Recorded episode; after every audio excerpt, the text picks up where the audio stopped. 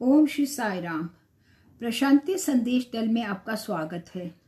Podcast में आयोजित वार्ताओं के विषय में अनेक प्रश्न खड़े किए गए हैं। उन सभी का उत्तर प्राध्यापक अनिल कुमार दे रहे हैं। हम भगवान की शिक्षाओं पर आधारित स्वामी के निर्देशों का आपके साथ सहभाजन कर रहे हैं। हिंदी में इसकी प्रस्तुति करते हुए। कर्म फल का सिद्धांत व किस प्रकार व्यक्ति का चयन कार्मिक फल अथवा उनके भाग्य को परिवर्तित कर देता है। जी हाँ जैसा कि बाबा ने कहा है कर्म फल का सिद्धांत इन तीन बिंदुओं पर केंद्रित है। प्रतिक्रिया, प्रतिबिंब व प्रतिध्वनि। यदि मैं अपना हाथ अग्नि में डालूं तो निश्चय ही ये जल जाएगा। अतः किसी भी क्रिया के प्रति तुल्य व विपरीत प्रतिक्रिया होगी। यह कर्म फल का सिद्धांत है। अतः स्वयं के चयन, यदि तुम अपने चयन परिवर्तित करते रहो तो तुम्हारे परिणाम वैसे ना होंगे जैसे कि तुम्हारा चयन हो। यह कर्म फल के सिद्धांत अनुसार ही होंगे। यदि तुम वर्षा में खड़े हो जाओ तो तुम भीग जाओगे। क्यों? ये कर्म फल का सिद्धांत है। तुम वर्षा में खड़े हो, तुम निश्चय ही भीग जाओगे। तुम्हारे पास चयन है, कर्म का चयन। परंतु कर्म फल अर्थात इसका परिणाम तुम्हारे हाथों में नहीं। यह सिद्धांत अनुसार ही होगा। मेरे पास किसी की भी हत्या करने की समान रूप से स्वतंत्रता है। अति उत्तम। तुम हत्या करो, परिणाम कारावास है, अथवा तुम्हें फांसी की भी सजा दी जा सकती है। पुनरावृत्ति करते हुए परिणाम तुम्हारे हाथों में नहीं। कर्म पर तुम्हारा अधिकार है, तैयार रहो, क्योंकि कार्मिक परिणाम अथवा कार्मिक ऋण से तुम पलायन नहीं कर सकते, उन्मुक्त नहीं हो सकते। धन्यवाद। तदंतर एक अन्य प्रश्न है वह कितना मूल है ये। सामूहिक दायित्व। कितने अधिक अन्य प्रश्न स्वामी की शिक्षाओं का विरोध करते हुए। परिणाम, ईश्वर से बढ़कर धन को अधिक महत्व देना अपने मित्रों का अनुसरण करना। यहाँ इतने अधिक प्रश्नों का उल्लेख किया गया है। अपने अंतकरण के अनुसार ना करना व तदंतर मित्रों का अनुसरण करना। अति उत्तम। यह कहना कि पूर्ण अवतार उनके अवसान के पश्चात मान्य नहीं। मेरे विचार में यह अति अति ही बचकाने प्रश्न है। यह परिपक्वता से उत्पन्न प्रश्न नहीं। मैं सुनिश्चित हूँ। यह वे प्रश्न नहीं जो अनुभव पर आधारित हों। यह वे प्रश्न नहीं जो प्रशांति निलयम में दीर्घ अवधि तक निवास करने के पश्चात उठाए गए हों। यह केवल अटकलबाजी ही है। यह केवल मन का ही खेल है। मैं इन प्रश्नों को विभक्त करना चाहूँगा व आपके प्रश्नों का उत्तर। अब आगामी प्रश्न है, उसका एक भाग यह है।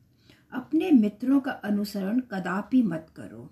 जैसा कि स्वामी ने कहा है, जब तुम्हारे पास अपनी जेब में धनराशि है, पिता एक उच्च पद पर आसीन है। प्रत्येक कहेगा, नमस्कार, कैसे हैं आप? जब पिता सेवा निवृत्त हो जाते हैं, जब जेब रिक्त हो तो कोई विदा तक ना कहेगा, कोई भी नहीं। यही बाबा ने कहा था। मैं यथा तथ्य उनका ही उदाहरण कर रहा हूँ। मैंने उनके प्रवचनों का अनुवाद किया है। अतः यदि तुम मित्रों के अनुसार करो, निश्चय ही तुम विपत्ति में पड़ जाओगे। स्वयं को अपने मित्रों द्वारा यूँ ही प्रभावित होने की अनुमति मत दो। अपने अंतकरण का अनुसरण करो। अपने विवेक का अनुसरण करो। स्वामी से प्रार्थना करो। वह तुम्हें उचित निर्देश देंगे।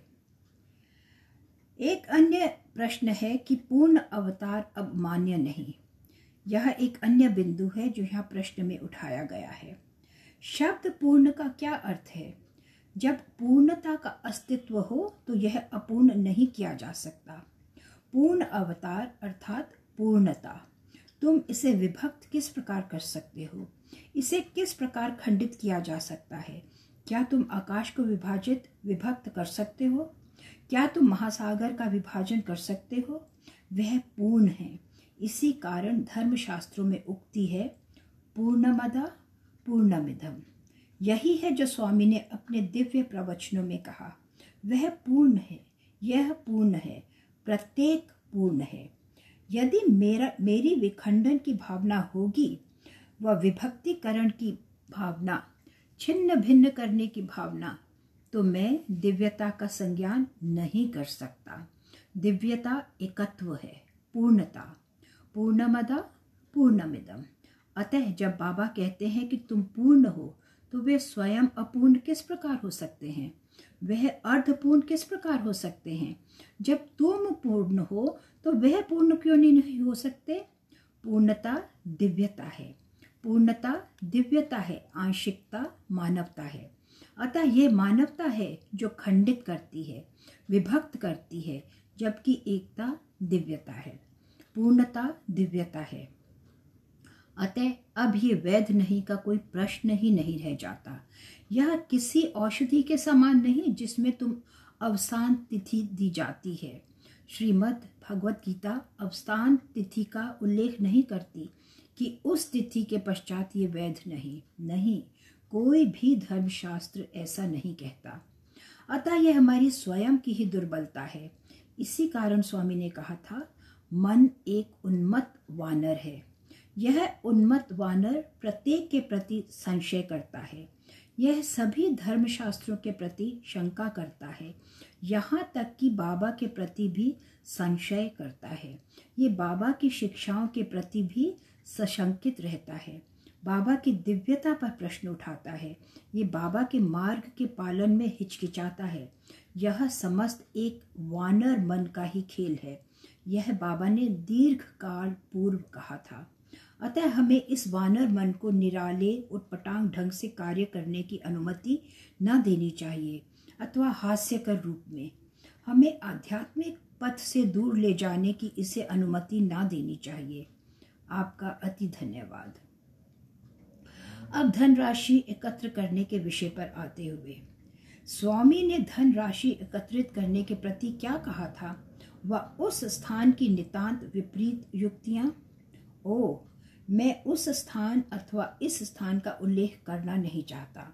स्वामी धनराशि एकत्र करने के पूर्णतया पूर्णतया घोर विरुद्ध हैं। कृपया मेरा विश्वास करो। मेरे मित्र, मैं तुमसे कहना चाहूँगा, हम प्राय दर्शनाथ बैठते हैं, सही? प्रत्येक दर्शन में हम स्वामी को ध्यान पूर्वक देखते हैं। कभी कभी वे उन्हें दिए गए लिफाफे वापस फेंक देते हैं। वह नियमित रूप से पत्र व लिफाफे स्वीकार करते हैं, लेकिन लिफाफे वे कुछ वापस फेंक देते हैं। जानते हुए क्या होते हैं? उनमें मुद्रा होती है, धनराशि होती है, धनादेश होते हैं। स्वामी वापस उन्हें लौटा देते हैं। इतना ही।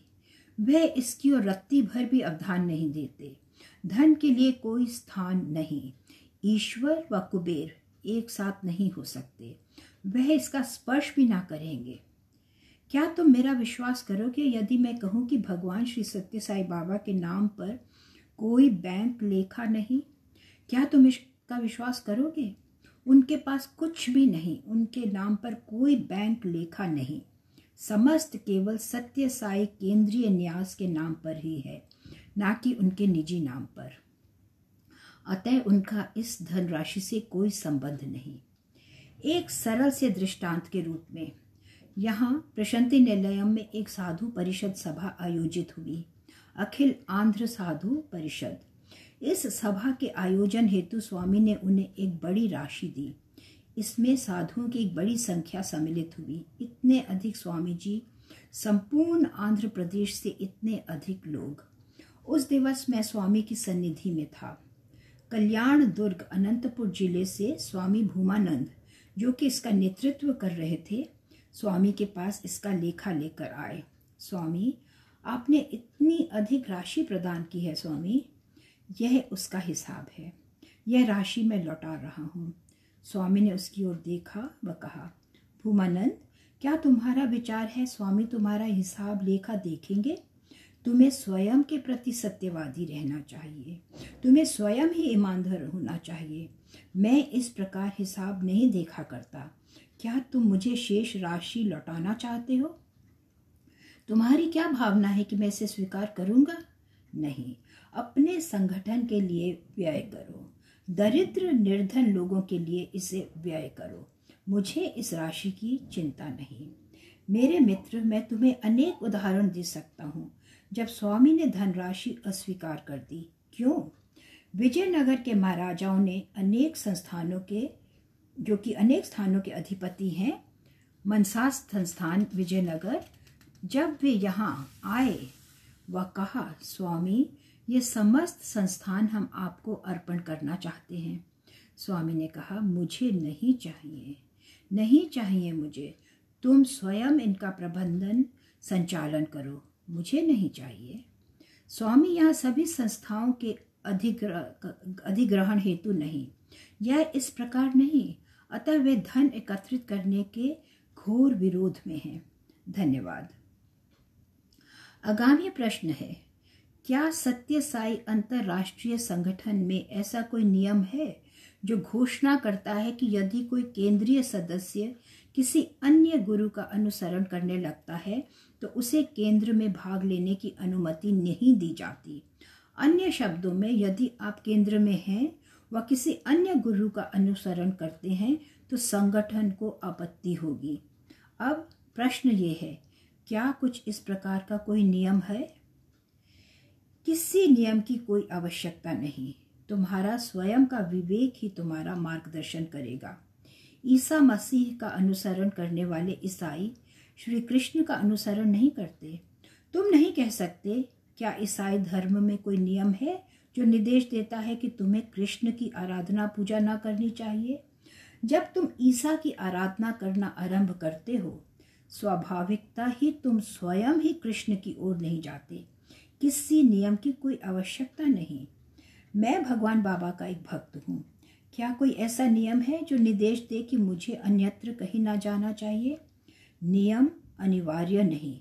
जब मैं उनसे प्रेम करता हूँ, जब मैं एक उत्कट भक्त हूँ, जब मैं पूर्ण रूपेण उनके संदेश का अनुसरण करता हूँ, जब मैं आनंद लेता हूँ, जब मैं आनंदमय अवस्था में होता हूँ तो मुझे निषिद्ध करने के लिए किसी नियम की आवश्यकता नहीं।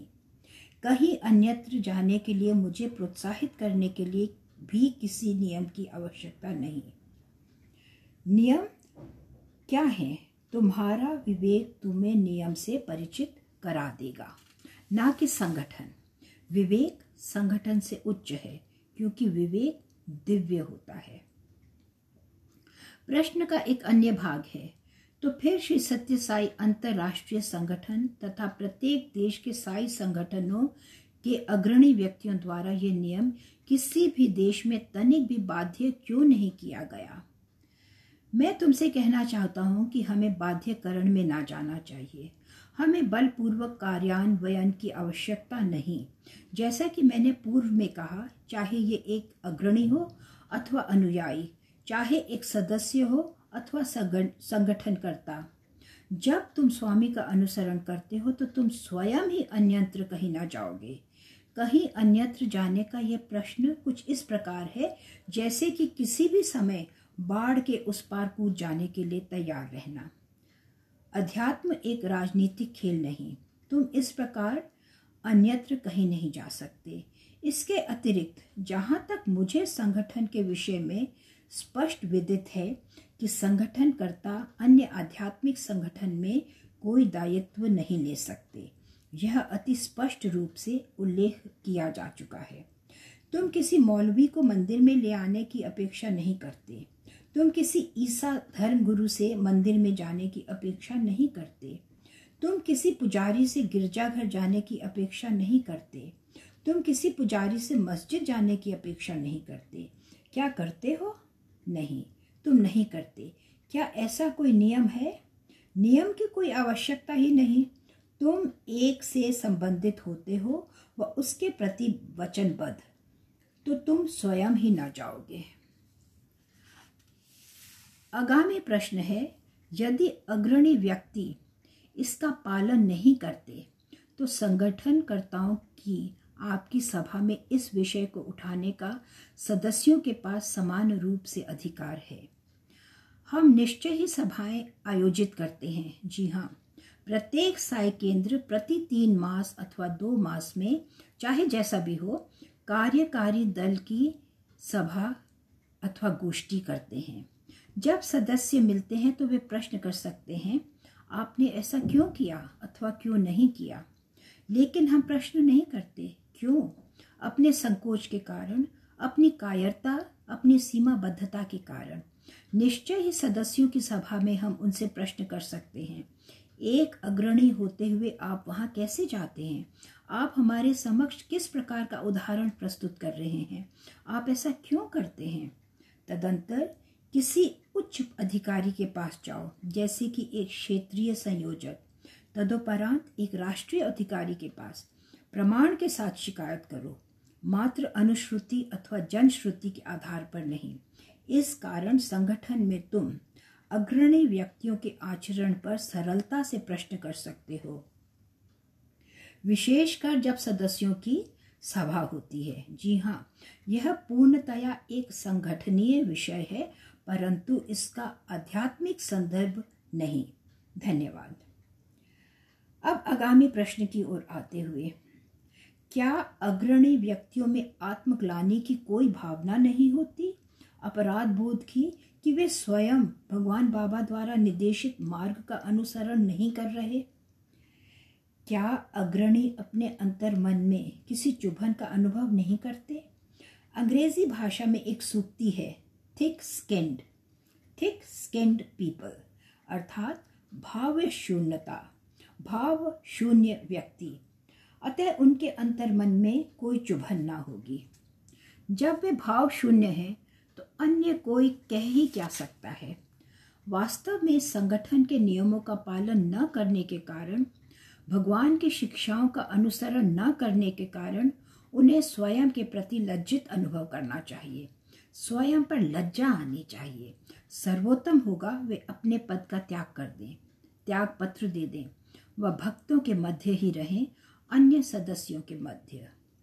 एक अग्रणी के रूप में तुम ऐसा नहीं कर सकते। तुम एक अनुपयुक्त उदाहरण नहीं स्थापित कर सकते। नहीं, यह नितांत अज्ञान के कारण है कि संभवतः वे ऐसा कर रहे हैं। किसी भी स्थान पर, किसी भी मंच पर, यह आपत्तिजनक विषय है। आपका धन्यवाद। कुछ लोगों का प्रस्ताव है कि अग्रणी व्यक्तियों को पदच्युत किया जाए। भक्तगण इन अग्रणी व्यक्तियों को पदच्युत किस प्रकार कर सकते हैं, जो अपनी निशब्दता व निष्क्रियता से प्रचंड रूप से मुद्रा हल्ले की सफलता में योगदान दे रहे हैं? निशब्दता व निष्क्रियता सदस्यों की दो दुर्बलताएँ हैं। मैं अग्रणियों को दोष नहीं देता। जब तुम दोषपूर्ण हो तो मुझे कहना चाहिए कि तुम दोषपूर्ण हो, परंतु मैं ऐसा नहीं करता। बिना उससे कुछ कहे, उसे कैसे संज्ञान होगा कि वे दोषपूर्ण है? उसे किस प्रकार बोध होगा कि ऐसे लोग भी हैं जिन्हें उनके प्रति संदेह है, जो उनके प्रति प्रश्न कर सकते हैं? उसे बोध किस प्रकार होगा कि किसी भी समय उसे कार्यालय के पद से पदच्युत किया जा सकता है, क्योंकि वे आचार संहिता के विरुद्ध, संगठन के नियमों के विरुद्ध कार्य कर रहा है? उसका मूल्यांकन करना होगा। उसे नियमों के प्रति भली भांति सूचित करना होगा। अन्यथा हमें उसे स्मरण कराना होगा, क्योंकि संगठन के लिए साय केंद्र एक गोपनीय प्रलेख नहीं, कोई भी इसे प्राप्त कर सकता है। इस घोषणा पत्र पर आधारित तुम उनसे प्रश्न कर सकते हो। नियम यह है, अन्यथा आप क्यों कर रहे हैं? निश्चय ही ऐसा करो क्योंकि तुम्हारे पास घोषणा पत्र उपलब्ध हैं। इन नियमों पर नियमों पर आधारित हो तुम एक प्रश्न उठा सकते हो। वह वह अर्थात अग्रणी मौन है। क्यों? क्योंकि कोई उनसे प्रश्न नहीं करता।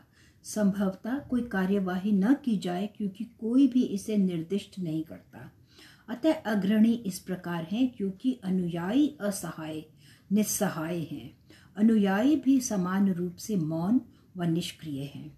जब मैं तुमसे तुम्हारे मौन के प्रति प्रश्न करता हूँ तो मैं निशब्द नहीं रह सकता। प्रश्न करते हुए मेरा मौन टूट जाता है। जब मैं कहता हूँ, आप निष्क्रियता के एक व्यक्ति हैं तो मैं स्वयं निष्क्रियता का एक व्यक्ति नहीं हो सकता। अतः भक्तों को निश्चय ही कार्यवाही करनी चाहिए। स्वयं की अभिव्यक्ति ताकि अग्रणी अब और अधिक मौन धारण न करें तथा निष्क्रिय न रह सकें। आप सभी का अनेक धन्यवाद। ओम श्री साई राम जय साई राम